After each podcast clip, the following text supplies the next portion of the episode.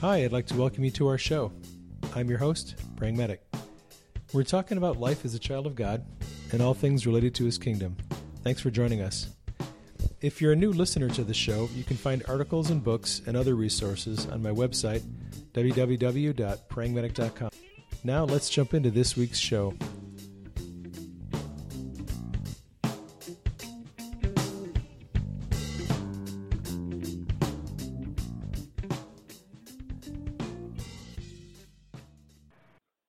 Today's message is the audio portion of a live video that I did on Facebook where I discussed the controversy known as Pizzagate. You will notice at various times during the discussion where I take questions from friends on Facebook. Hey everyone, it is time for another live video. And I wish this was going to be about something fun like traveling in the spirit or healing, but Tonight I'm going to be talking about the scandal known as Pizzagate. I want to share some thoughts, some insights on this very controversial subject. I'd like to answer questions that people have about Pizzagate.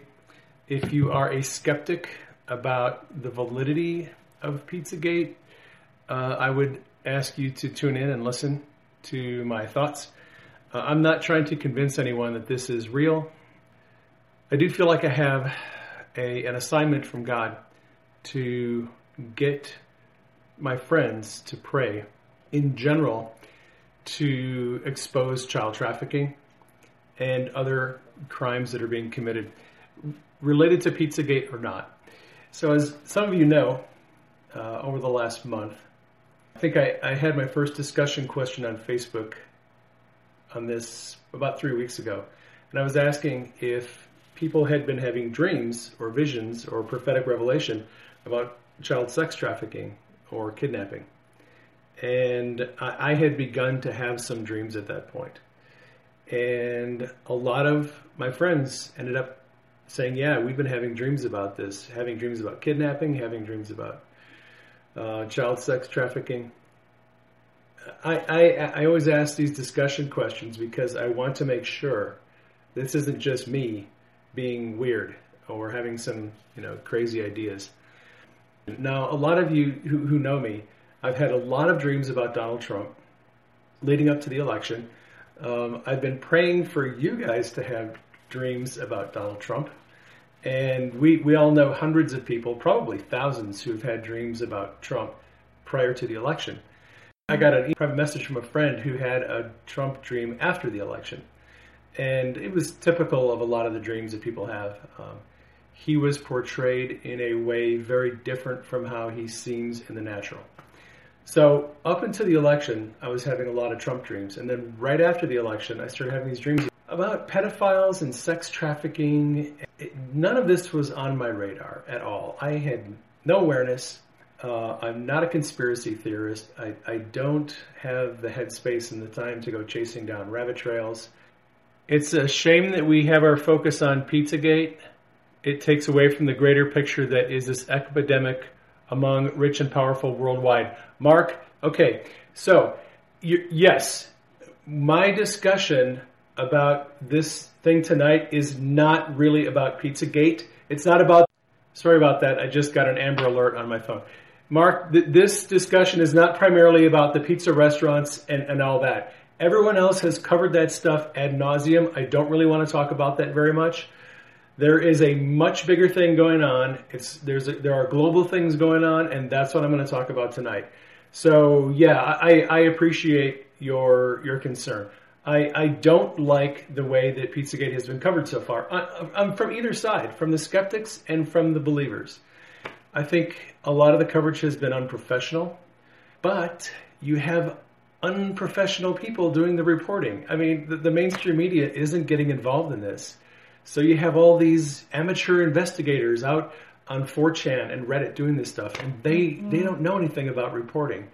So they're, they're, trying to do a good job doing YouTube videos. I, I haven't been terribly impressed with what I've seen so far. So what I'm going to try to do tonight is present some of the information surrounding Pizzagate itself, and then some make some connection to some other things, and I'd like to answer some questions. since the election, I have been studying this whole thing day and night. I get up in the morning, I go to bed at night, and I'm investigating and studying and reading and watching videos nonstop. It's all I've been doing for a month. I have tons and tons of information. I have changed my mind and changed my view on a few things. I've had to take some things off of Twitter that I posted because I was I had made some assumptions that were incorrect, like a lot of people. So I'm going to try as much as I can not to give you fake news, but to give you some some understanding of what's going on here. Now, let me catch up with questions. Amber Alert was prophetic. Yeah, it probably was. One big question people have is if this scandal involving child porn and pedophilia in these pizza restaurants in DC and people in the government are real, why have there been no police investigations and why have there been no arrests? Straightforward question. If this stuff is legit, then why aren't the police doing anything about it? And if the police aren't doing anything about it, then why do these conspiracy theorists think it's real? All right, so that's a question that people have. So I'd like to answer that question if I could right away. After the arrest of Anthony Weiner, he was arrested over a month ago, this was before the election, in connection to basically sending sex messages to an underage girl. I think she was 15 years old. Um, he had been uh, uh, under, uh, he'd basically been under surveillance by the cops for a long time, and he had been picked up for this previously. And they went and they, they, they arrested him, and in the arrest, they confiscated his laptop computer. Now, Anthony Weiner uh, is married to Huma Abedin, and Huma Abedin is Hillary Clinton's basically best friend, confidant, personal secretary, assistant.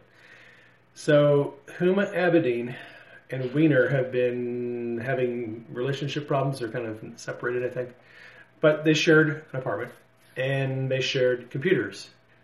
Everything that I'm telling you tonight, everything that I'm going to tell you, you can find yourself if you use uh, whatever search engine you want, whether it's Bing or Google or whatever you use, use your search engines. You can find all of this information. I'm not I'm not making any of this up, and most of it has been reported on reputable websites. Okay, now what you consider reputable, that's up to you. So, Anthony Weiner and Huma Abedin are married.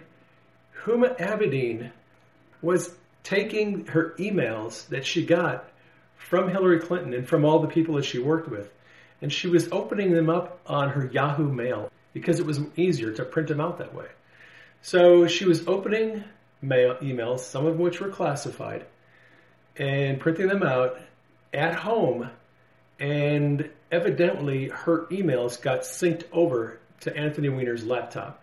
And when Anthony Weiner got arrested, the New York Police Department ended up with his laptop, his hard drive, they started looking at all the files and they realized, wow, we have some incriminating evidence here. Lots and lots of incriminating evidence. So, according to many sources, now you can look this up on Breitbart, Charisma News had an uh, article on it, many different news sources said New York Police Department was ready to make arrests and they were ready to call a press conference and we were all waiting for it to happen. This was before the election. This was probably end last week of October. They made this announcement that they were gonna they were gonna make arrests, they were gonna indict people, and they were going to um, call a press conference and give all the information that they had. That never happened. Okay, it didn't happen because there is a very sensitive situation uh, involving the people that are going to be implicated by the information on his laptop. So New York PD had the laptop, kept a copy of it, sent it to FBI. FBI has a copy of it. James Comey, head of the FBI, they go through, they digging, they're digging through. One of the big questions is: Are they? Is there evidence there that is going to help indict Hillary Clinton concerning her email scandal? And that's a, that's another issue. But as we all know, Comey ended up not indicting. Now the case had been open, it had been closed, gets the emails, opens the case for about eight or nine days, And then right before the election, boom, closes the case again. So they're not going to indict. But NYPD has already said they have all the evidence they need to make ar- arrests and indict people. And so there are some things going on. NYPD says we are going to arrest people. Now that answers your first question. The question is if this is real, then why aren't there any investigations and arrests? Well, NYPD has already said we are ready to make arrests and we have all the investigations that we need. We're ready to go. But the Department of Justice put some pressure on NYPD to shut it down. Essentially, what happened was there, there are a lot of people in the Department of Justice and in the FBI and in the State Department who are not going to be very happy when they see what's on this laptop. A lot of people are going to be implicated in all of these departments. Department of Justice doesn't want it to come out right right now, so they put pressure on NYPD to shut it down. So, as far as the Department of Justice, the FBI, and the New York Police Department is concerned, this thing is on hold right now. They there are plans to prosecute and make arrests in the future, but right now it's on hold. If these charges are true and there is child sex trafficking and there is all this stuff going on, yes, people are being harmed. And it should be prosecuted and the people should be arrested and they should go to court. Okay, I get that. But you have to understand what is there there is a much bigger picture behind this that the Department of Justice and the FBI are worried about, and I'm going to explain that here in a minute. Around November 2nd and November 4th, General Flynn started tweeting out about WikiLeaks, about spirit cooking, about sex crimes, money laundering, and he said, and he was telling people, you need to investigate and look into this stuff and get educated about this. Now, General Flynn happens to be Donald Trump's pick for national security advisor. Flynn knows everything about this. He, if anybody knows what's going on, Flynn knows what's going on. Okay. And he is telling citizens to educate themselves. Now you can go to his Twitter feed, November 2nd and November 4th. Look at his tweets. He's tweeting about this. He's telling people this stuff is real and you need to start investigating it. Now, uh, people could, might say, okay, Flynn is allied with Trump, and this is just politicking, and he was trying to get help Trump get elected, and it's just a bunch of uh, political nonsense. That's that's possible. It was four or five days before the election, and maybe Flynn was trying to steer some people toward voting for Trump. That's that's possible. The only problem is the only people that are really listening to Flynn are people who have pretty much already made up their mind. I think by that time in the election, most people have made up their mind. So you have to ask yourself, why would a general and a guy who's going to be the national security advisor be advising people to look into and investigate these crimes? The weapons, the money laundering, the sex crimes. Why? Was he politicking or was it a cry for help? I think it was a cry for help, and I'm going to explain that in a minute. Another question since Pizzagate has become a big scandal, New York Times, Snopes, a lot of mainstream media have published articles debunking Pizzagate. And they said, look, this is urban legend. It's a bunch of alt right conspiracy theorists who are just trying to go after Hillary. There's nothing to this. It's all a bunch of nonsense. And they've pretty much said this is a non issue. So stop talking about it and make it go away. Well, let me let me give you a, a couple of things to think about on that. At the after the election, President Obama, uh, speaking to an audience in Germany uh, with Angela Merkel, was talking about how the election was kind of ruined by fake news. and people believing fake news and what what he calls fake news. Right. So fake news is out there, and what any of us consider fake news is a subjective thing. It's in, up to the individual and then fake news be, kind of became a, a, thing. Google started talking about it. Facebook started talking about it. There's been a crackdown on fake news. All right, the very first story that got branded fake news after this whole thing started was Pizzagate. The very first one, which is interesting to me because this thing if it's true, involves people in the highest levels of government. And they knew the investigation was going on.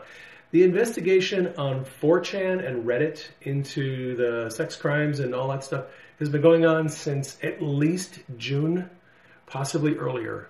When I when I go back to the threads or Reddit and 4chan, I see it's it's around June is when I see things picking up. So the people who are being accused knew this was coming. And you have to wonder did this war on fake news come about because they need some protection? They need a way to deflect some of the criticism that's coming their way. That I'm not going to speculate on that. I'm just going to say the timing of it is very interesting. Okay, so Snopes, New York Times have all said debunked. So why don't we believe them? Well, here's my problem. New York Times president and CEO right now is Mark Thompson.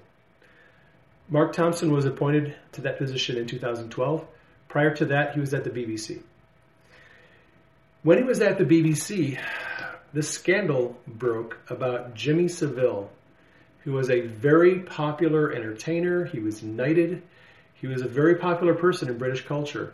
But then they found out he was a pedophile and he had raped hundreds of children during his lifetime.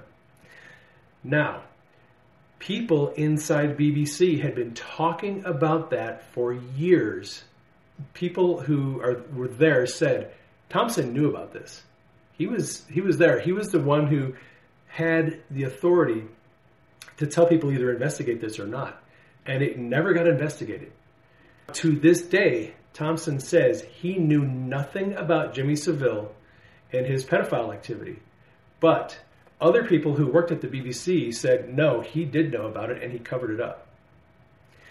So the the CEO and president of the New York Times is alleged to have a history of covering up pedophile crimes.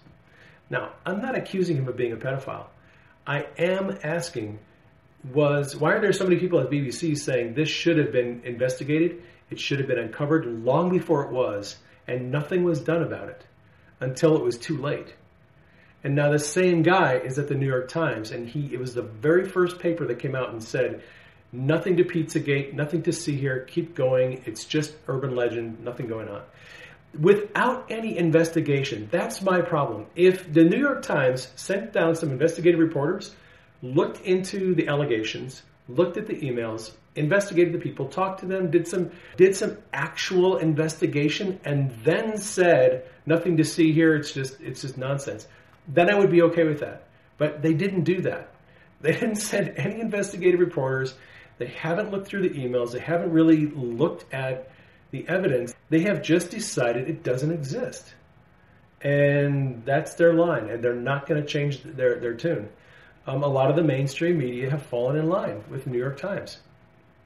They have also come out and said, look, there's nothing to this. Now, you are welcome to believe that if you want to. And like I said, I'm not here to convince you otherwise. If you want to believe that it's there's nothing to it, that's fine. I don't, I don't have any problem with that. I have done my own investigating. And I, like I said, I'm not a conspiracy theorist. I never had any of this stuff in my radar. I don't watch Alex Jones, Infowars. I do, like I said, I don't, I don't have headspace for all that stuff. Actually, I'll tell you this: I have some friends who are conspiracy theorists, and they have been telling me about this stuff for years, and I have blown them off.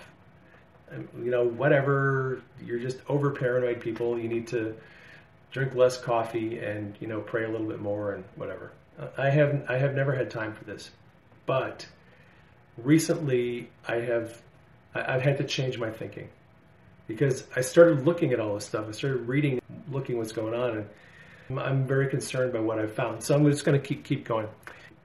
The second issue that I have with the mainstream coverage of this story is WikiLeaks documents released this year have revealed a degree of collusion between Hillary and the Democratic Party and the mainstream media that is really uncomfortable. It's unprofessional. You look through the WikiLeaks emails, you can see the, the press, all the reporters and the heads of the networks are meeting with Hillary and her staff. Uh, they go to lunch together, they go out dinner together, they vacation together. When somebody wants to write a story, they send it over to Hillary's staff. They get editorial approval before it gets published. There's all this collusion between Hillary and the mainstream media. And for that reason, I think the media is tainted, and I don't think they can report on this objectively. I don't believe that the mainstream media can do fair treatment to any scandal that involves Hillary Clinton. I would love to be able to believe them. I used to, you know, back in the 70s when I was young, there was more believability in the mainstream media. T- today, not so much. They, the mainstream media has has corrupted themselves and tainted themselves. So I have a hard time buying what the mainstream media is saying about this. And and here's here's my caveat.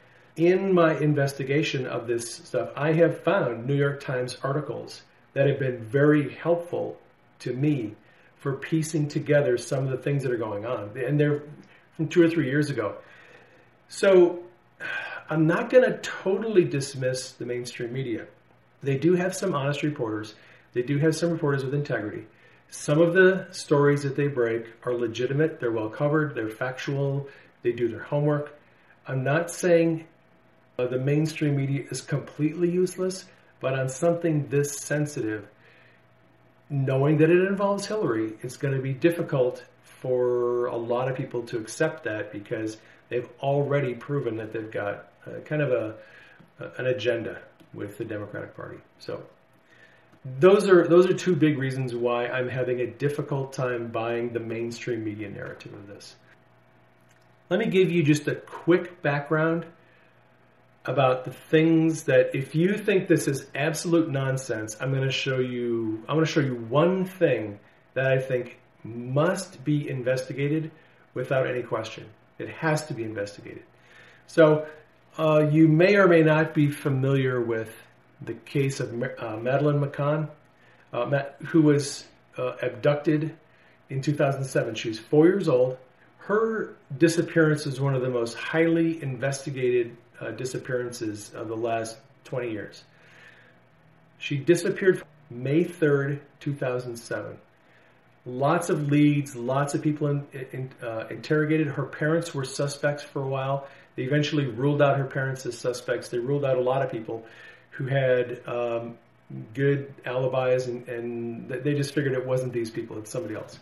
So, as the investigation uh, broadened, more witnesses were questioned, and several people gave testimonies that are interesting. Now, what I'm going to do, I'm going to take my um, phone down for a second. I'm going to show you the, the Wikipedia page of the investigation. And I'm going to show you the forensic drawing that came up of two people who are suspects. Um, a couple from Ireland was there. They reported seeing a man carrying a young girl, about three or four years old, so the age of Madeleine, same color hair. The description that they gave of her as she was being carried by this man fit closely.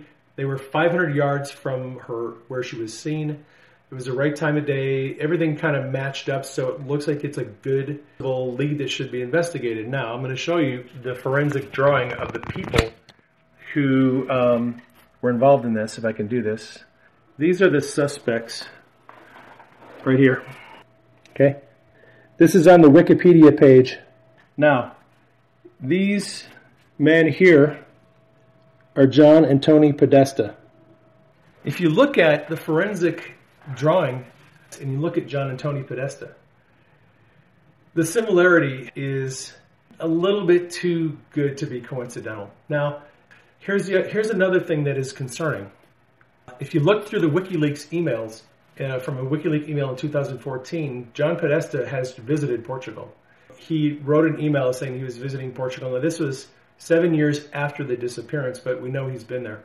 The interesting thing about the WikiLeaks emails from Podesta, now, I have not looked at all the WikiLeaks emails, but they received uh, thousands of emails that came to and from John Podesta. I'm not exactly sure how they got them, and no one will ever know because WikiLeaks has a policy of never divulging the sources that they get their information from. So we don't know if WikiLeaks got their emails from the Russians, from the NSA, from the CIA, or from anybody else. You will never know where they came from. But no one has ever, no one involved in any of this has ever denied the legitimacy of the emails. Here is the interesting thing Madeleine was taken on May 3rd, 2007. Take a wild guess when the first email from John Podesta showed up on WikiLeaks. May 4th, 2007, is the first day, the first email that WikiLeaks has on John Podesta, the day after Madeleine disappeared. Why May 4th? Why the day after Madeleine disappeared?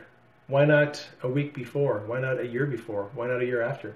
The day after Madeleine disappears, the first email available for John Podesta shows up. So people have been asking, what happened to the emails prior to that? Were they erased? Were they deleted? No one knows. Is this a conspiracy? Is it just a coincidence? These two guys look exactly like the people in the drawings, and the very first email we have from Podesta is the day after her dis- she disappears. If you ask me, that needs to be investigated. I'm not saying they're guilty that needs to be investigated. That is a, a good match on a forensic drawing, and that is a timeline. Well, I mean, look, if they call him in and he has an alibi, and he, he can prove that he was in California on the day that it, she was taken, guess what? He's in, he's in the clear, and they have to keep looking for somebody else. But to me, it at least needs to be investigated. I don't think that sounds unreasonable. I don't think that sounds like a wish hunt, and I don't think that sounds like a, a conspiracy theory. Now, who is John Podesta? John Podesta uh, has been Hillary Clinton's campaign manager this year. Uh, he w- served as Barack Obama's advisor, and he was chief of staff for Bill Clinton when he was president. Washington insider. He's been in, in you know, in, in, the know in Washington for a long time. His brother Tony. I'm sure what Tony does. I haven't investigated Tony all that much. Like I said, my investigation started out around this circle of people, and then it very quickly went to other things. So if you start looking through the emails, you begin noticing all these words and phrases that come up that seem to be out of context. A lot of references to food, uh, a lot of references to pizza, a lot of references to hot dogs, a lot of references to other types of food. And in the normal context of a conversation in an email, when these phrases come up, they don't make sense. And so you have to decide when you're reading these emails. Are these just some eccentric people who, you know, have a super fascination with pizza? Or is there something going on? People who are familiar with this case uh, have said, look, you know, it's possible that there's a coded language going on in here. And that the words that are being used in all these conversations out of context are not actually referring to the actual cheese, the hot dogs, the pizza, they're referring to something else. So I'm not going to beat this thing to death because if you're interested in this, there's a million YouTube videos out there now you can go watch that'll explain all the coded language and all that stuff. I'm not going to go into that tonight. That is part of the investigation.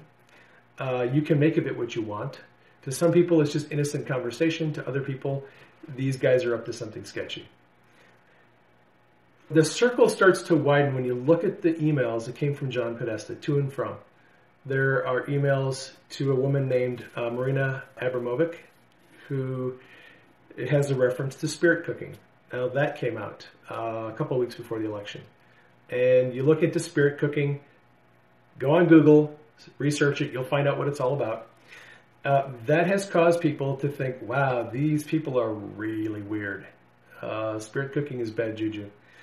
So there is there is not one thing in these emails that is really really damaging. There's just a lot of little things that make you go, hmm, what is that all about? What are these people doing? What's you know, it, it, there's enough sketchy, weird, strange things going on that have given people some reason to want to know what's going on a little bit more. And as General Flynn said, you guys need to be investigating because it's very big. So I'm going to transition now into a discussion that I ran across a while ago, and it's from it's from 4chan, uh, which is a bulletin board service. If, if you're used if you're not used to the bulletin board services and all that stuff, you probably have no idea what I'm talking about. But there's these bulletin board services that people can go on. They can talk about stuff. Basically, you're anonymous. Um, you you log in with an anonymous profile. They don't require an email. They don't require any verification. Okay. So a lot of very interesting things get discussed on these bulletin board services, and this particular investigation was being investigated, was being talked about on 4chan. In July, a guy shows up on 4chan who presents himself as an FBI agent who needs help. The FBI monitors Reddit, they monitor 4chan, they monitor all these internet boards where all these conversations are going on because they're partly because they're curious, they want to know what's going on, but this particular agent wanted to help the investigators. So I'm going to give you some of the question and answer. He got on there and said, I'm a person who is very familiar with Hillary Clinton and the thing you guys are investigating. I can give you answers, I can answer questions, and I can give you tips. There are three different threads that I'm aware of where he popped on the threads at different times from July through probably October, I think, and he answered questions and gave people information about things to investigate. Now, when he first got on there, some of the people who were involved thought, he's a phony. He's not an FBI agent, he or she. We don't know if it's a female. But some people thought that he was legit. And I have looked at these conversations over and over and over again. And I started, in my investigation, I started with Comet Ping Pong Pizza, and I started looking at Besta Pizza. Yeah, okay, I see the pedophile logos on the signage. You go their social media profiles, you see these pictures of children with inappropriate uh, comments. It's one of the things that has bugged a lot of people is, you know, with with uh, James Alefantis, Jimmy Comet, on Instagram. You go to his Instagram account, and all these people have these, you know, pictures of kids, and there's all these really inappropriate comments. And now, again, you have to say, are these just, you know, weird people who are just inappropriate, or are these comments actually getting at a lifestyle of pedophilia? You don't really know. You have to make a, a judgment call or not. Uh, personally, me, I'm not. I, I don't think it's a good thing to make make the judgment if there's something going on with these people, they need to be investigated. They need to be questioned. If the police find that there's adequate evidence, you know, arrests, and then they go and they go before a jury and, and a judge, and that's how that sh- this needs to be taken care of. You don't try these people in in the in the social media.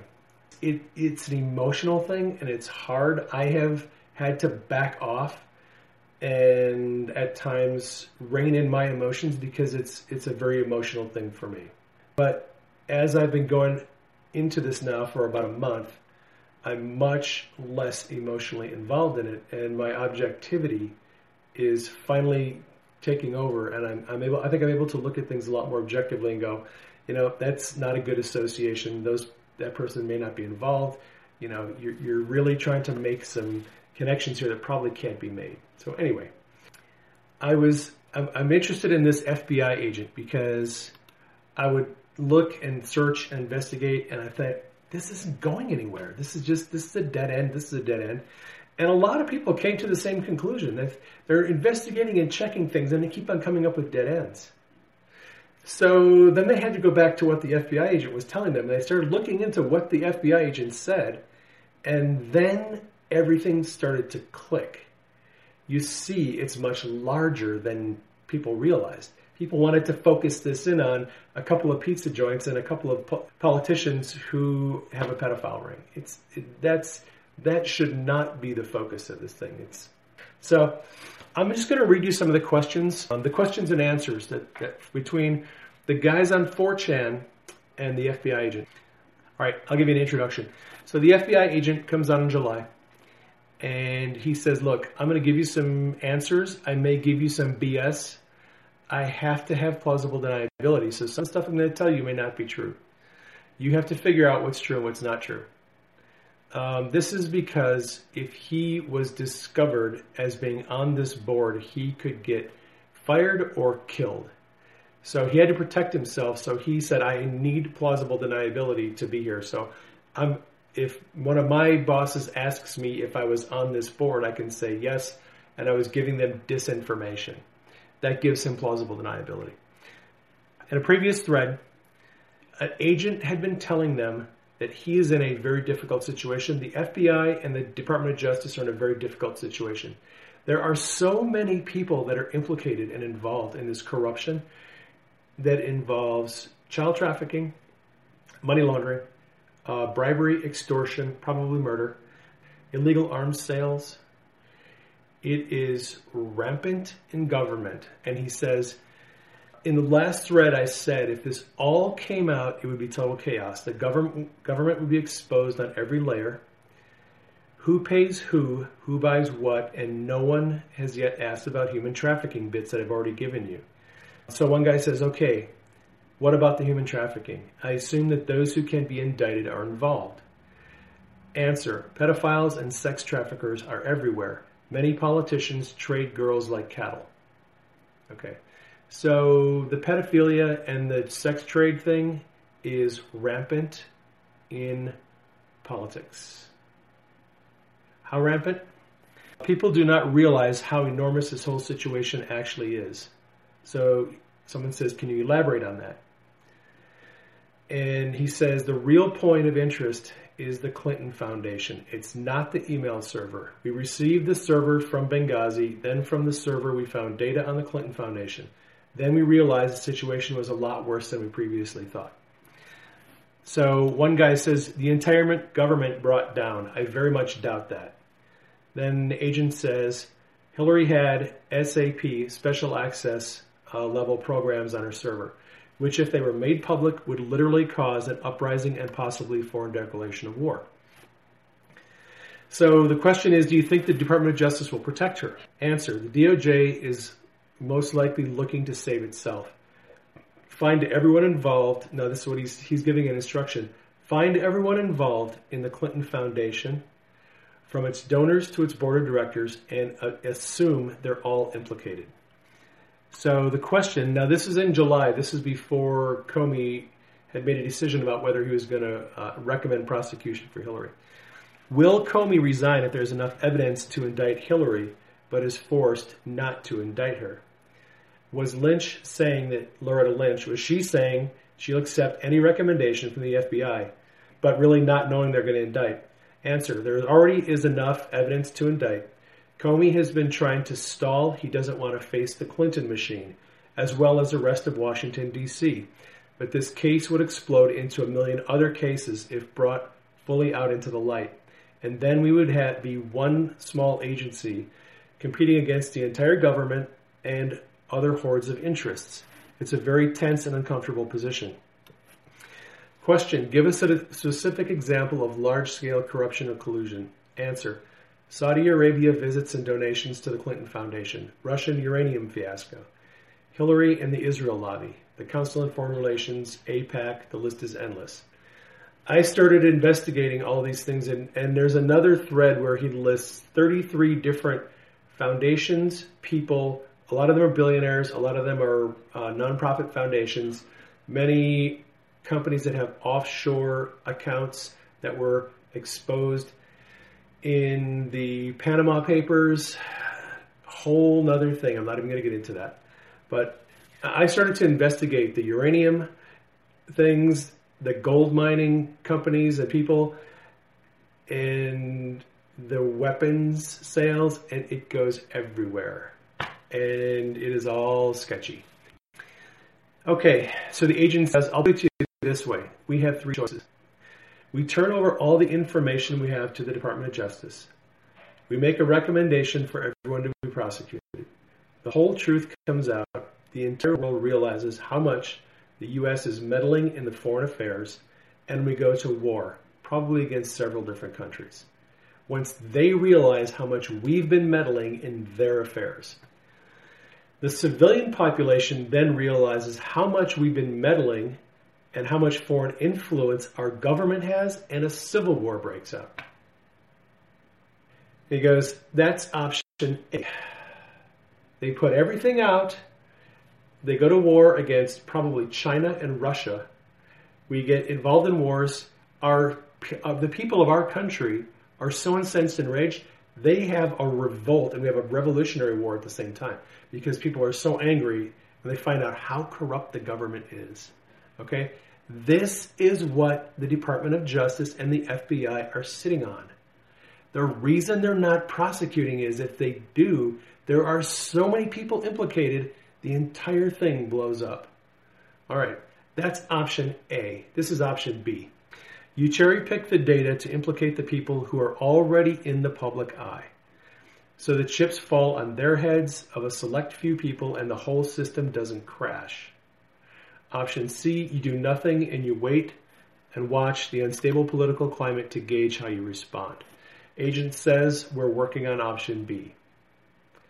Okay, so what the agent is saying is that the FBI and the Department of Justice are right now trying to bring out the dirt on a few implicated people who will basically be sacrificed, who can be prosecuted and tried, and people will say, okay, some justice has been done, and the whole government doesn't collapse, and but people don't know the whole truth. Okay? Because the corruption is widespread. The FBI now is working on option B, which is limited exposure of the corruption. In regards to the Clinton Foundation, what would happen if all this information ended up being released to the general public? As in, what would happen if all of the Clinton Foundation's secret records were publicly released? Answer. I said in the last thread, total chaos. Government would be exposed at every layer. Who pays who? Who buys what? No one has yet asked about the human trafficking. One of the guys says, What can I do? Agent says, Post about Hillary everywhere you can.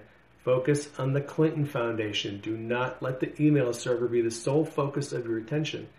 Follow the Clinton Foundation. Her emails are a small bite compared to what's going on at the foundation.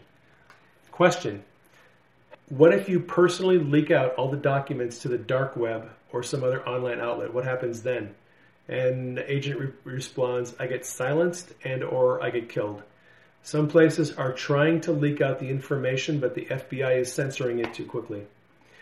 So the FBI is trying to leak this information, and here is where you have to understand what's going on. This is a psyops operation. Yes, the government is using, psychological warfare, but they're not using it to our detriment. They have a problem. They need to have salt and they need our help. The only way they're going to get our help is if we cooperate.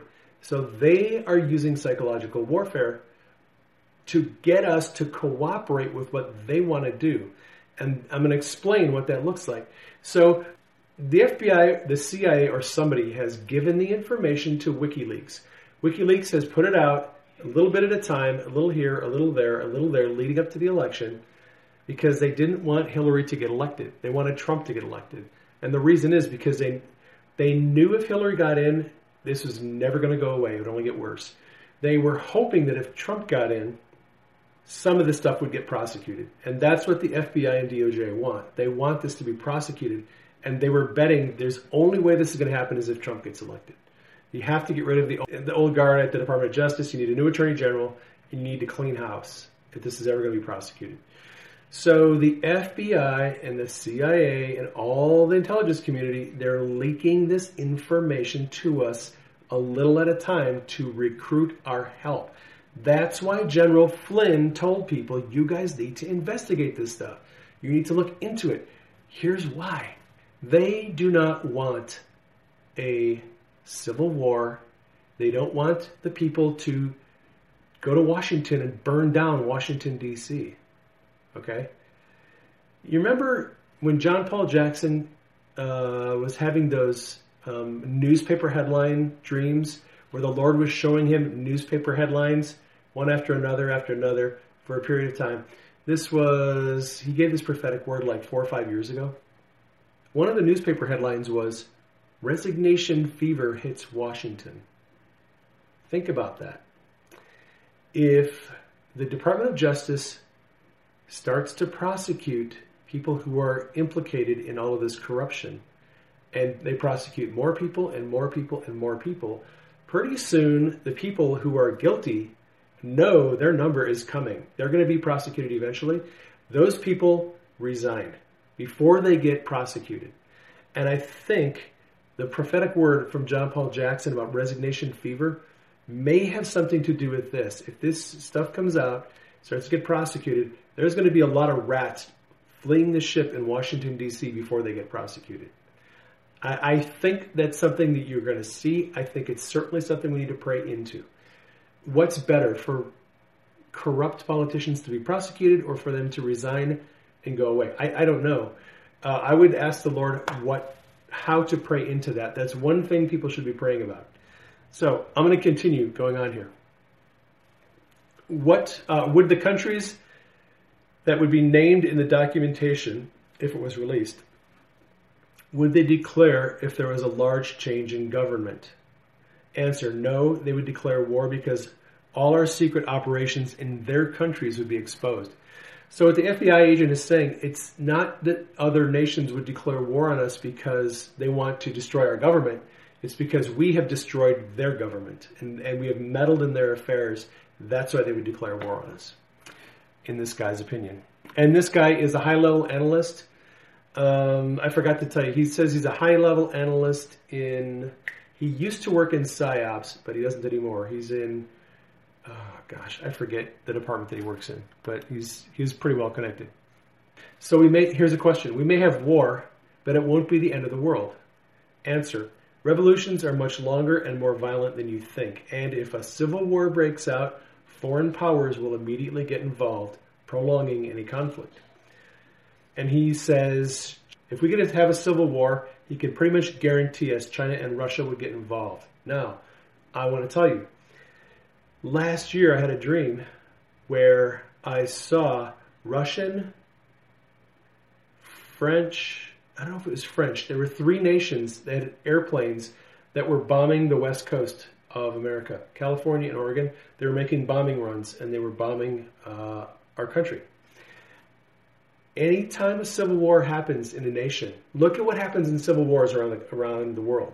Whenever a civil war happens in a nation, other nations come in, the UN sends in peacekeeping forces, and other nations come in because they want to be on the side that's going to win somebody's going to win the civil war, and Russia and China come in to protect their own interests.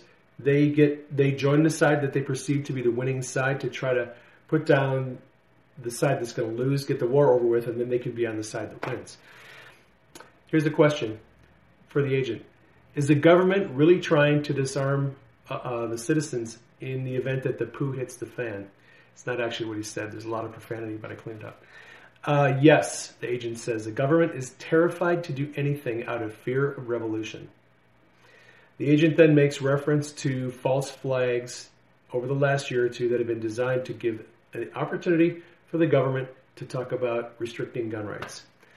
The government is freaking out about the fact that we are a well armed citizen group of citizens. They know that all these people who have guns could march on Washington and wipe them out.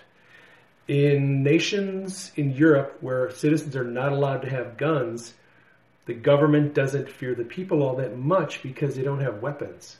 But in America, a lot of us have weapons, especially here in Arizona. Uh, you don't even need a concealed weapons permit to carry, concealed carry in Arizona. Texas, a lot of places on the west, a lot of people carry guns. And the federal government is freaking out because they are worried that if this corruption comes out, people are going to storm Washington, kill all the politicians, and take over. And then we have anarchy, and that's not a good thing. So, is this getting a little too far down the conspiracy rabbit trail? Because if it is, I don't know. I need a drink of coffee, so hang on. Uh, the government is not going to disarm America. It's never going to happen. I'm not afraid of it. I don't have the conspiracy things. I don't like the fact that, that the government has been trying to erode the Second Amendment, but I don't think they're ever going to be able to do it. You know, I know people who live in Canada and my Aussie friends and all my friends in, you know, Europe. You think We Yankees are crazy for hanging on to our guns. Just give them up. You don't need the guns. I get it. I get it. You you have not lived in a country where you've been able to own guns. And Americans just like their guns. I was a pacifist for many years. I, was, I used to be a Democrat. I, I was very liberal. I was raised that way. Over the years, the Lord has changed my mind on a lot of things. That's all I'm going to say. The FBI agent says that the government is afraid of revolution, civil war, and you know that whole thing, just the instability of it all is, is they're they're freaked out. The FBI and the CIA and the Department of Justice, they are in panic mode, and they are using their best weapons, which is right now is psychological warfare. They're giving us information and they're training us and they're encouraging us to partner with them to make sure this stuff gets prosecuted with that it doesn't destroy the country in the process. What fears would need to be resolved in order for the FBI to be willing to go nuclear on this Hillary and Clinton Foundation? Unfortunately, the guy asking this question has not yet figured out the FBI doesn't prosecute. FBI, they're, they're cops. They investigate, they gather evidence, they recommend prosecution to the Department of Justice. Department of Justice is a bunch of attorneys. They're the ones who prosecute. So some of these questions in the in the threads that you'll see, the people don't get it. They haven't quite figured out who's who. FBI does not prosecute. FBI investigates and makes arrests. They recommend prosecution to the Department of Justice.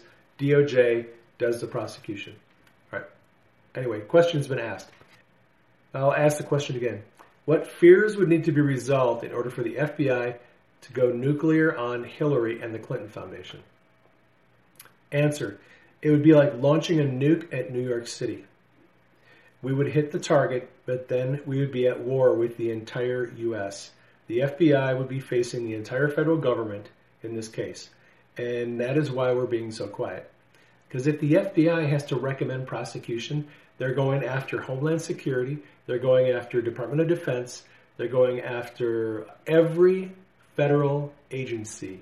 They're going to implicate everybody. And there's going to be, then you have, he, like he said, he says the FBI goes up against the entire government and has to recommend prosecution for all these different branches for their corruption.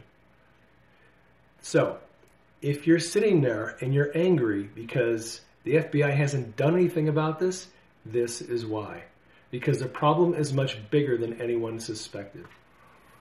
Question What did Ambassador Stevens know, or was he going to tell that got him killed? So, for those of you who don't know, Chris Stevens was the ambassador. I would say the ambassador to Libya, but he wasn't the ambassador to Libya. He was the ambassador who was killed in Benghazi. Now, Benghazi is a town in Libya, and Libya was ruled by Muammar Gaddafi for many years. Our foreign policy in the Middle East has been terrible, and North Africa has been terrible. So Libya is on the northern coast of Africa. Libya is ruled by Muammar Gaddafi, not a very nice guy, but he was able to keep things under control. We decided to go in there. We wanted to get rid of Muammar Gaddafi and put somebody else in. So there's a civil war goes on in Libya, and we decide to arm the rebels who are going to take out Gaddafi. The arming of the rebels is the subject of one of the major pieces of this whole investigation. If you look through the newspaper articles and start to connect the dots, you're going to find out that we were selling arms and probably sarin gas to the rebels in Libya, knowing that some of them were Al Qaeda subject of a lot of controversy. Timeline on all of this is very, it's very interesting. What happened, essentially, what happened in Libya. I'll try to give you the Reader's Digest condensed version of this. So we decide that we're going to back the freedom fighters, resistance fighters, the rebels, which is we always back. We've been doing this since the mid 1980s. We have our Middle East policy for 30 years has been let's topple some dictator and set up a regime that is more friendly to what we want to do So we can help push an oil pipeline through a country, or so we can do whatever. So we can get rid of it, get at the oil reserves, get at the gold, get at whatever. Um, our foreign policy has been pretty crooked for the last 20, 30 years. And it's not just Hillary and Barack. This is going on with the Bushes. It was going on with Reagan. It was going on for through all of these presidencies. Our foreign policy has been to topple dictators, to try to set up another form of government that would be more willing to cooperate with our plan. And so we've gone around and just tried to kill all these dictators, with the, mostly CIA doing it. So in this case in Libya, you got Muammar Gaddafi. CIA knows that some of the people who are resistance fighters are Al Qaeda. At the time, he was a CIA director. He was on board with it, but he had some concerns. Hillary was State Department, Barack Obama's president. They decide that they're going to use the CIA to sell weapons to the Libyan rebels, but they can't do it to the Libyan rebels because they are on the terror watch list. And the UN says can't sell weapons to anyone who's known terrorists. So, in order to get the weapons into the hands of the Libyan resistance fighters, they have to sell them through Qatar. So the sale goes through Qatar, and then the weapons move from Qatar to Libya. That way, and it's completely covert, it's under the radar, no one's supposed to know about it. But people find out about it. And also, in the middle of this whole thing, there was a change of CIA leadership. Uh, David Petraeus came on as leader of the CIA in the middle of this operation. Petraeus had concerns about arming the Libyan rebels with Stinger missiles because he knew damn well if those things got in the hands of Al Qaeda, they're going to start taking down our planes, they're going to start taking down civilian planes. He did not want this deal to go through, certainly not through the CIA. So, I'm going to tell you the bombshell here. Just when you thought there were no more bombshells, right? It looks like if you do enough searching, research, and piece this stuff, this information together, and there's a lot of people who have written reliable articles on this, it looks as if the State Department itself decide to broker the deal for the arms to go into Qatar to be given to the Libyan rebels. Completely not circumventing the CIA, but Petraeus didn't want the CIA to be the one responsible for it. So Hillary said, fine, we're the State Department, we'll do it. Now, Chris Stevens was the ambassador to Benghazi, but he wasn't the ambassador. Chris Stevens was a liaison to the resistance fighters. That's all he was. When Chris Stevens landed in Libya, he was assigned as a liaison between the resistance fighters and the State Department. He was coordinating this weapons exchange. And he got promoted to ambassador, and they built, well, they rented a space in Benghazi as a, an embassy, temporary embassy a lot of people who know about the Benghazi story think, okay, we have an embassy in Benghazi. We didn't have an embassy in Benghazi until until right before it got burned up and, and the guys got killed. Our embassy is in Tripoli. All of our official State Department actions go through the embassy in Tripoli, not Benghazi. They set up the Benghazi embassy purely to oversee the arming and training of the resistance fighters who were going to take off, take down Gaddafi. Here's what happened. So we send a bunch, we sell a bunch of arms. They go to Qatar. They come into Libya. As soon as the weapons hit the ground in Libya, half of the weapons went one direction and half went the other way. Resistance fighters got some, Al Qaeda got the other half, and Ambassador Stevens had to go in and buy back and get back the Stinger missiles and weapons that were now in the hands of Al Qaeda. That is what the Benghazi story is all about. We had to get back the as much as we could uh, the weapons that went into the hands of Al Qaeda. And here is a huge problem for Hillary and Barack. If this stuff gets prosecuted, this is what they're going to charge them with. It was illegal to sell weapons to known Al Qaeda uh, operatives. And that looks like that happened. They armed terrorists, illegal arms sales. Those crimes are actually treason. Pre- any president or anyone could be impeached for that and sent to prison for a long time. The Stinger missiles didn't just stay in, in, in Libya, they went to Syria quickly and they ended up in Afghanistan. And we know that because a Chinook helicopter got hit with a Stinger missile, but the doofus uh, missile operator didn't arm it before he fired it. So it hit the helicopter but didn't explode. Helicopter lands safely. They do an investigation. They find the serial number of the missile and they trace it back to the stingers that ended up in Qatar. So from Qatar to Libya to Syria to Afghanistan. And they're still trying to get those Stinger missiles back. So we're going off on a rabbit trail here. You see what's going on? The FBI agent, when he came back on one of his threads, he said, look for arms sales, human trafficking. He didn't say just children because people are trafficked too. Women, men, they're all trafficked. In international trade, some nations will accept humans in, as a form of payment for oil or for weapons or whatever. You don't have to give them cash. You can give them 10,000 bodies and they'll take it as payment. Our government is involved in trafficking humans, illegal arms sales, bribery, extortion. If you start to look at the gold mines and the uranium mine deals, all these people who made huge donations to the Clinton. I'll, here's here's the Clinton Foundation connection. Clinton Foundation is a big nonprofit organization. You make a large donation to the Clinton Foundation and you become a very lucky person. What happens is you magically end up getting a deal where you can purchase a, a uranium mine in Kazakhstan dirt cheap and make billions of dollars off of it. Okay, that's the kind of thing we're talking about.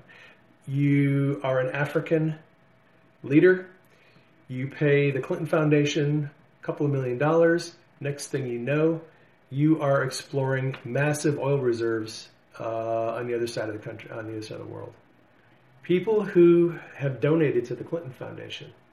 It's uh, it's dangerous to accuse, but they are able to purchase political favors in countries around the world in many different operations mining, oil exploration, gas exploration, you name it.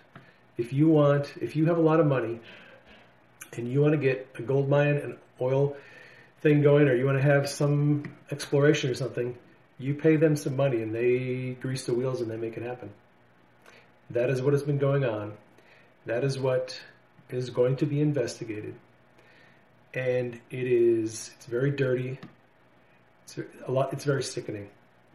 So I'm going to answer a question I know a lot of you are wondering is is Donald Trump involved in any of this? So um, according to the FBI agent, I'm just going to read what he said when this question was asked if you go through the anonymous uh, threads, you'll see various references to Trump. The agent says Trump has donated to the Clinton Foundation in the past. Now, that's not a big secret because when he started to run, he said, Look, he goes, I know how the inside works. I know how Washington works.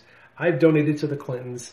You know, you need a, a building permit or something. You, you give them some money to their donation thing and your permit's approved. I mean, that's just how he's like, Look, I know how Washington works. And he goes, because I know how Washington works, I can go in there and clean this crap up because I used to be involved in it. He, he says, you know, he says he's not involved in it anymore. I'm hoping and praying that Trump will go in and take care of the corruption. But uh, the FBI agent said Trump has made donations to the Clinton Foundation in the past, although for fairly innocuous things like building permits and such. He's smart, so his tracks are covered well. But if a prosecutor wanted to go into depth and wanted to bring him up on, you know, extortion or bribery charges, they could. He could easily get away from it, though.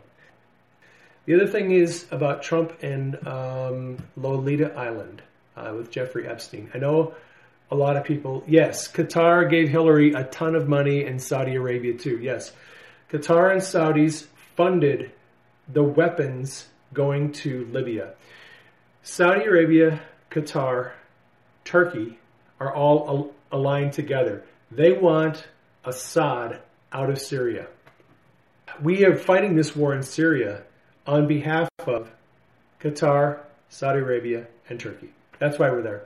Because they want Assad gone. Because they want to push a pipeline through Syria that will be able to flow oil and or natural gas or both. And there's a lot of money involved in this. And the reason why Russia is backing Assad is that Putin wants to put his own pipeline through Syria. And if he does not have Assad or a friendly dictator who likes him, he can't put his pipeline through. That's the whole thing about Syria right now. And this is disgusting. You know, all these homeless people, the millions of people that have been killed, it's all over a couple of pipelines. And million, millions, probably billions of dollars are being exchanged to try to get these pipelines through Syria. That's what it's all about. Uh, it, it just, it disgusts me. But I'm going to keep going. So, Epstein Island. There have been some accusations that Trump has taken trips to Epstein Island. They're only accusations. There are many, many flight logs that have been produced that have Bill and Hillary Clinton on Jeffrey Epstein's plane going down to Epstein's Island. That they know. Uh, there has not yet been a single flight log that has shown up with Trump's name on it. So while there are allegations that Trump has gone down to Epstein Island, there isn't actually any evidence that I know of. Now, I, will say this. People have quoted some things that Trump has said about Jeffrey Epstein. Trump said, oh yeah, Epstein's a heck of a nice guy, you know, uh, like him, you know, really cool guy. Well, that was said shortly after Trump and Epstein became friends. And I don't even know they would call them friends. They're probably more acquaintances. Trump has uh, Mar-a-Lago, this massive resort down in Palm Beach. Epstein frequented Palm Beach. All the clubs in Palm Beach, that was his hangout. So Epstein used to go to, to Mar-a-Lago, and that he knew Trump, and they would have dinner once in a while. James Patterson, the famous novelist, also lives in Palm Beach. Patterson investigated Epstein questioned a lot of people in the Palm Beach area who knew Epstein, who were familiar with him. He questioned people at Mar-a-Lago. Patterson did a fairly good investigation on Epstein. And what Patterson wrote in his book is that when Trump found out that Epstein was bringing these underage girls in to his hotel and having sex with them, he banned Epstein for life. I believe he confronted Epstein personally and said, I don't ever want you to come back here as long as you live. You're out of here. Bye. So, if Patterson is correct, Trump is probably not implicated in the Lolita Island stuff and in, in the sex scandals. The FBI pretty much said Trump has played his cards really well and has avoided getting stuck in this bribery, blackmail, pedophilia stuff that a lot of these people are involved in. I hope it's true. I hope it's true. Do we know that this FBI agent is legit? We don't know. Uh, you you sign on these on these bulletin boards. You're anonymous. You, you have no evidence. You have no proof. But I will say this: the more I followed the leads that the FBI agent has given, the more I began to believe he is legit because all of the leads that I've tracked down turned out to hit pay dirt. I've discovered stuff. I've learned some things, and my my brain is exploding right now. I mean, I I need a vacation. I've I've been studying this stuff way too long, but I I do believe that the the FBI agent is is legit. I think the FBI is looking for help. I think. Oh, I'll, one more thing. There is some questions asked about the Department of Justice and Loretta Lynch. I have not been, been a big fan of Loretta Lynch. But the FBI guy says, look, Loretta Lynch is only covering her butt. He doesn't believe she's implicated in any of the criminal activity, but he's like, look, she has to cover herself. She is in the same position people are in the FBI. She, if she prosecutes, is going to be prosecuting thousands of people in many branches of government, and she's going to make a lot of enemies. So she's in a very difficult spot. I was going to say that the FBI and the Department of Justice are in a very, very difficult spot. And they, it seems like they need our help. They need people to be aware of this. Now, what the, what all throughout the, the all the FBI threads and what I've heard from other intelligence people in the intelligence community, and I'm not going to say who they are, but if you do enough research, you'll find these people. They're out there. The intelligence community wants us to become aware of what's going on.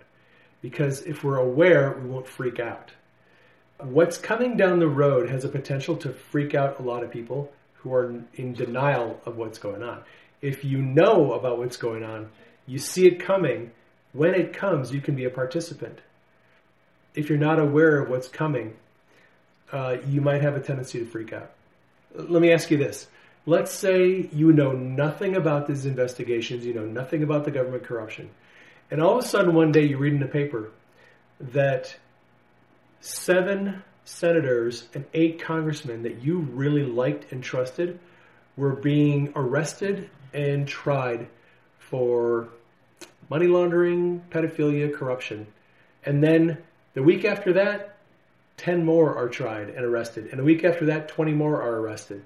How would you react to this if you just started to see dozens and dozens and then hundreds of people being arrested for corruption and child trafficking and illegal weapon sales and treason and blackmail? Okay? It's, it's in the Supreme Court. I, just take my word for it. There are going to be Supreme Court justices stepping down. Listen to the Mark what's his name? The firefighter, prophet guy who had the prophecy about Trump, Mark Taylor. Listen to his updated prophetic word. It's very interesting. He said, I think, uh, five Supreme Court justices are going to be leaving very soon. And I think it's all related to this stuff. This the corruption is everywhere. Um, I wish it wasn't. It's not just in government. It's in it's in industry. It's in the church. It is in entertainment. It is not just United States. It is the royals, the, the royal families of Europe. Google it. You're going to be disgusted when you find out what they're being accused of. It's global. It's not just United States, but it's been dealt with and exposed to some degree in other countries. It hasn't been dealt with and exposed here yet. And it's coming. I, I believe it's coming. Prayer strategies. Okay, one of the things we need to be praying for, and we've been doing this all during the election, we need to pray that darkness would be uncovered, right? Isn't that what you've all been praying for for the last, I don't know, six, seven, eight months? Darkness be exposed, darkness being uncovered. Guess what? It's happening. Uh, there's a lot more darkness than anyone wanted to admit. It's rampant. It's a way of life, unfortunately, in politics. A lot of politicians, unfortunately, will get trapped into this lifestyle. A lot of these people who are pedophiles, they trap you. They get you to, they get some dirt on you, whether it's an illicit affair, pedophilia, drug use, some criminal activity. They find out what your weakness is and they get you to engage in it. They get it on tape, they get it on video, they get some evidence, and then they use that to blackmail you the rest of your life. The way that power uh, has been used in governments for a long time is the people who want the power get dirt on the people they want to control. And once they have the dirt on you, they can control you the rest of your life because they have they can always threaten to expose you if they want. So prayer strategy is expose the darkness so people have been asking me, should we go to the courts of heaven? All right. Courts of heaven may be in play for this stuff, but not the court of accusation. And here's why. Court of accusation deals with individuals. I think if we're going to take this to heaven, to the courts and councils of heaven, we're probably looking at the divine council. So, how do you discern between right wing trash news outlets, the hype things up? How are we to be investigating the reliability of the sources documents? Yeah, I know. It's it's hard. Um, I, am not going to lie. There's a lot of garbage on the right, and there's a lot of garbage on the left. Um, there, it's it's difficult. You have to. What I've been doing is I've been asking the Lord, what should I be investigating? So for the first week, He had me investigating the the pedophilia stuff, and then the next week, He had me investigating. Um, I think I switched to the money laundering and then this week I've been investigating arms sales and different things. The Lord has been instructing me through dreams. He's been showing me, okay, you learned about this, you learned about that, now I want you to do this. A couple of days, he just wanted me on Twitter, just tweeting the heck out of whatever I found. So I have been asking the Lord for strategies about what to investigate, what websites to uh, to look at what stuff to not focus on because after you focus on something a little too long, it, it will start to um, wear on you. And I'm glad I got away from the pedophile stuff because uh, it's depressing. Um, so, divine council. All right, the divine council. I wrote about it, and it's the last chapter in my book on traveling in the spirit. I've actually had two or three testimonies now from people who've been to the divine Council.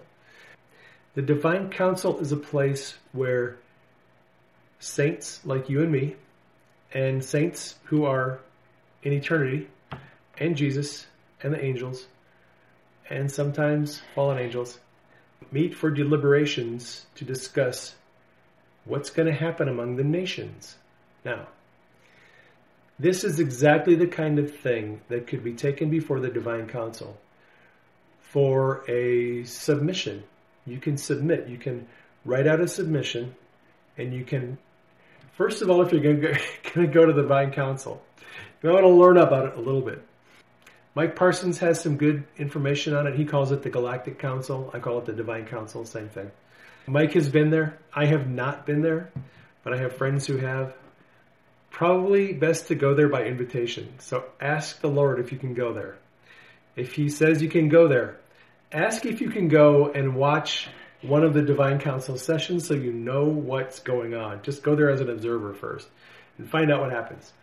And then ask if you can come back and make a submission before the council for deliberation. Because if your submission goes before the council and they do they have deliberations and it's discussed, many times after that, angels will be sent down to the earth to implement the plan that comes from the divine council. It's very much like going to the court of accusation. You go to the court of accusation and you get a verdict from the judge. You can go to the court of angels, get some angels to help you enforce the verdict, right? So if you go to the divine council, same deal, except that it's there's a deliberation among the ones who are there. There's debate, discussion. The Lord usually makes a decision, and then angels can be sent again into the earth to enforce the ruling of heaven. So I have never done this. I'm just thinking that if you want to have an impact, if you if you're one of those people who goes before the Lord in prayer and intercession, consider going to the divine council. At least ask if you can go there. And then let me know what happens. Your words have enormous power. Yeah, that's true. Scrolling through to see if there's any questions I can answer.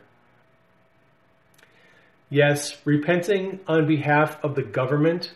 So uh, identificational repentance, repenting on behalf of the government, repenting on behalf of uh, our leaders. Look, here's here's the reality.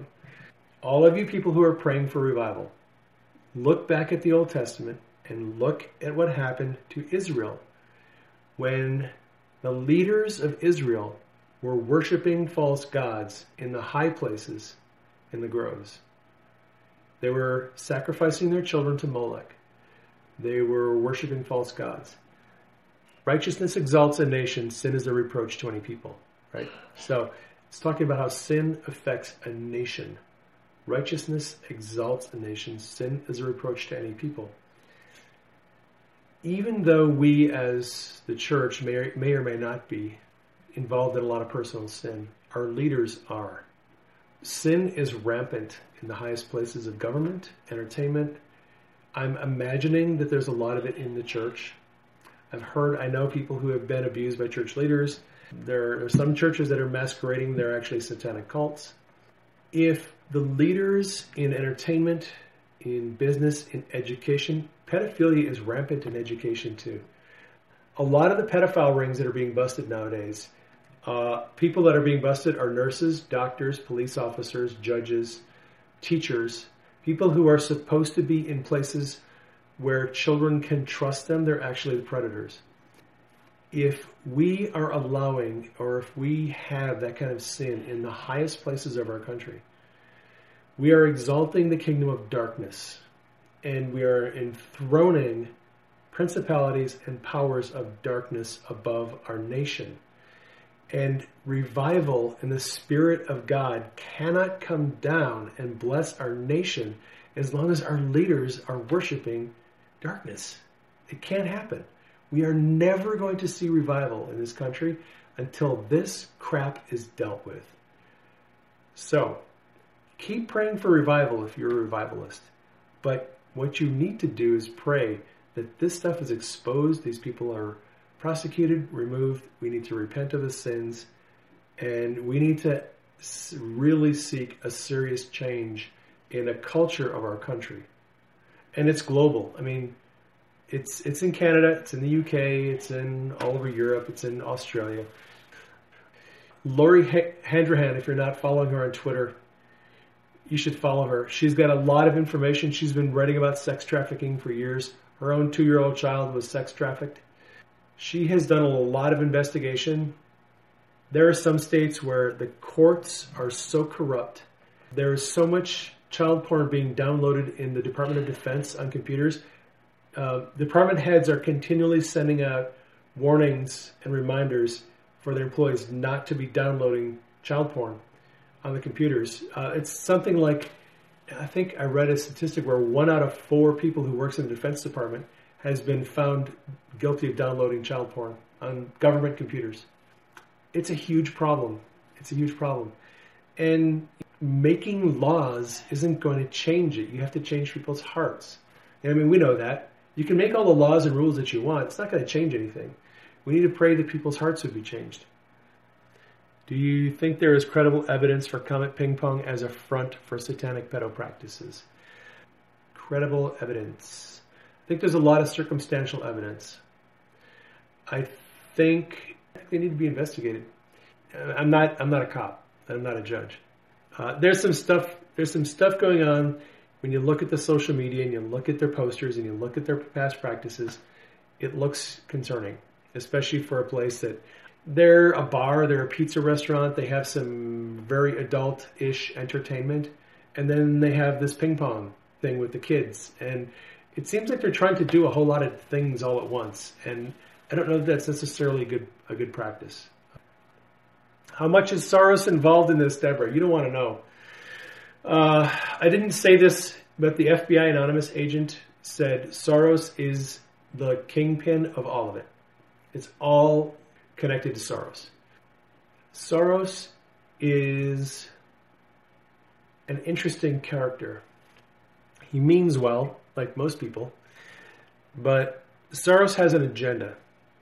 Now, if you know anything about Soros and his history, uh, in some countries, and particularly in, in Taiwan and Thailand and Cambodia and in Eastern Asia, he's considered to be an economic terrorist because he has spent many, many of the last 30 years trying to collapse economies.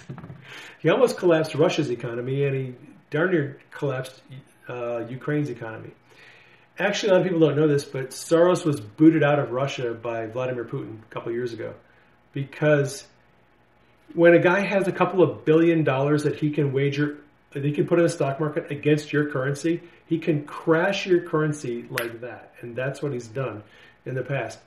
Soros is has an agenda, and there's three or four countries that are standing in the way of what Soros wants to do. As you know, if you watch the presidential debates, Chris Wallace asked Hillary Clinton, So, what about this um, hemispheric, uh, borderless continent that you wanted, you were talking about? And she had to backpedal because she got caught. Hillary is a it's a globalist. She wants a one large I don't want to say one world government, but no no national governments. Removal of all national governments and all national borders. So Canada, Mexico, United States, all of South America, one big country, and Europe and Asia, one big country under all one one government. That's what she wants. That's what Soros wants. Been, Soros has been fighting that for years. Soros is behind the European Union. He's been trying to convince the world that we can get rid of all world wars if we get rid of borders. He thinks, Soros thinks, international borders are the reason why we have wars. So he thinks if we get rid of the borders, we get rid of the wars. That's literally what he's trying to do. Soros's plan is to get rid of all borders, international borders, and have one big country, the whole globe, under one government. Of course, who's at the top? Well, yeah, Soros's goal is globalism, and Hillary has been um, working for Soros for a long time. She, Soros is a major donor to all of her foundations. Um, he financed her campaigns. Uh, there's even allegations that the mainstream media has been financed by Soros. Soros is behind most of this. Soros is the Wizard of Oz behind the current U.S. government. If the government is being controlled by one person more than anyone else, it's George Soros. He has incredible power, incredible influence, but he is running into some obstacles. The first obstacle that popped on the radar to Soros, uh, his plan, was Brexit. I know if you, my friends in the UK, are listening to this, you're going to lose it, but Brexit was the first sign that Soros's plan for globalism was in trouble. So the Brits decide we've had enough of this crap. They were smart not to go in with the euro because the euro is crashing, and it's not going to be long before the euro is toast. But at least they still have the British pound. They did the Brexit. They went out of the out of the European Union. Smart move. Sorry, smart move. you're gonna you may be having a hard time now, but you're gonna love it in a few years. Trump getting elected was the second problem for Soros because Hillary was a globalist and Trump is a nationalist, and Trump is never going to allow us to give up our national sovereignty. It's not going to happen. Now, Italy comes along, and Italy's referendum failed this weekend. So, and, and Italy's referendum was a referendum to give a lot of power to a centralized government, which could then be handed over to the European Union because the, the agenda in Europe is to get nations to hand over their national sovereignty to the European Union to, so that there's more and more nations that are basically giving up their national sovereignty. Well, Italy failed the referendum, and now the Italy's prime minister is stepping down because he is not going to keep going as long as his plan for globalism isn't going to happen. Here is the biggest problem for Soros right now Vladimir Putin. Vladimir Putin is a strong nationalist. What Vladimir Putin really wants, he wants Ukraine back, and he wants people to leave him the hell alone. That's, that's all he wants. He wants Ukraine and Russia together, and he'll be happy. If he just gets Ukraine, that'll be it. Putin is not. A, I don't. People say that Putin wants to put back together the USSR. I don't think that's true. I don't think he could. I think he would like to get Ukraine back under his control, and he could get what he wants. And he's got some interest in Syria because he, that'll help push the pipeline into the Mediterranean, and then they can open the oil and they can make billions of dollars a day in taxes and stuff. But Putin stands in the way of Soros's plan for globalization because he has to, if he's going to get Asia, he has to get Russia and Ukraine. And Putin is not going to let that happen. And the reason why George Soros wants us to go to war against Russia is to get rid of Putin. People have not yet figured this out. During the presidential debates, Hillary was talking about a no-fly zone in Syria, and Trump was like, "Are you kidding me? Like if we if we declare a no-fly zone over Syria, that means any Russian planes that enter that airspace, they get shot down. And if we start shooting down Russian airplanes, we're then going to war with Russia. Obama was rattling sabers about a cyber war with Russia. Hillary's been talking about going to war with Russia. And I have been sitting here wondering what happened to the conservatives and the liberals. They seem to have changed places because back in the 80s and the 90s, the conservatives were the ones who wanted to go to war with Russia, and the Democrats, the liberals, were the ones who were like always wanted peace. And it seems like in the last 10 years, things have just changed. It's like now the Democrats want to go to war, and the Republic, Republicans are like, hey, hey, relax, chill, we don't need to go to war. It's, it's weird. I don't even understand how that happened. But here's the thing Hillary and Barack have been threatening war against Russia, and here's why Soros wants Putin gone. And Hillary wants Putin gone because as long as Putin, the strong nationalist, is standing in the way, the European Union can't spread all the way through Asia. Putin has to leave, he has to be gone in order for them to get their global agenda. And as long as Putin is there, they're not going to get it. And I think it's amazing that Trump has embraced Putin and has said, don't want war with you. Let's team together. Let's get rid of ISIS, wipe them out. Assad can stay in Syria. You can have Syria. Put your damn pipeline through. We don't care. There's no reason for us to go to war with Russia. There is no reason. The only reason anyone really wants to go to war with Russia is to get rid of Putin so that they can create their expand their glo- plan of globalization. And I, I just think it's funny that Putin is not going away, and he is he's another stumbling block to the plan of globalization. So to answer your question, a lot of this is being funded by George Soros. Um, he's got a plan, but Soros is running out of friends, and he's his plan is now it's running into problems. And hopefully, more and more nations, as they look at what's happening in Europe, will realize this was a bad idea. We need to, we need to reverse engines and rethink what we're doing because it's not working. Look at the look at the rioting that's been going on in Paris now for months. Look at the economy. Look at what's happening in Germany. The rioting and the raping and the pillaging and the economy is, and that I, am sorry, but that's exactly what Soros wants. Soros is trying to crash the economies of Europe so that he can get rid of their currency. Once you get rid of somebody's currency and you crash their economy, you can then set up your own plan, and that's what Soros wants. He Wants no borders, and he wants to crash all the economies so that he can set up his plan. And hopefully, Europe is going to get their act together and figure out what's going on. It's not. I'm sorry, but it's not working. My battery is low. I'm going to be having to end here pretty soon. Pieces of the puzzle coming together. Good. Do I think Comet Ping Pong was a setup from the government? No.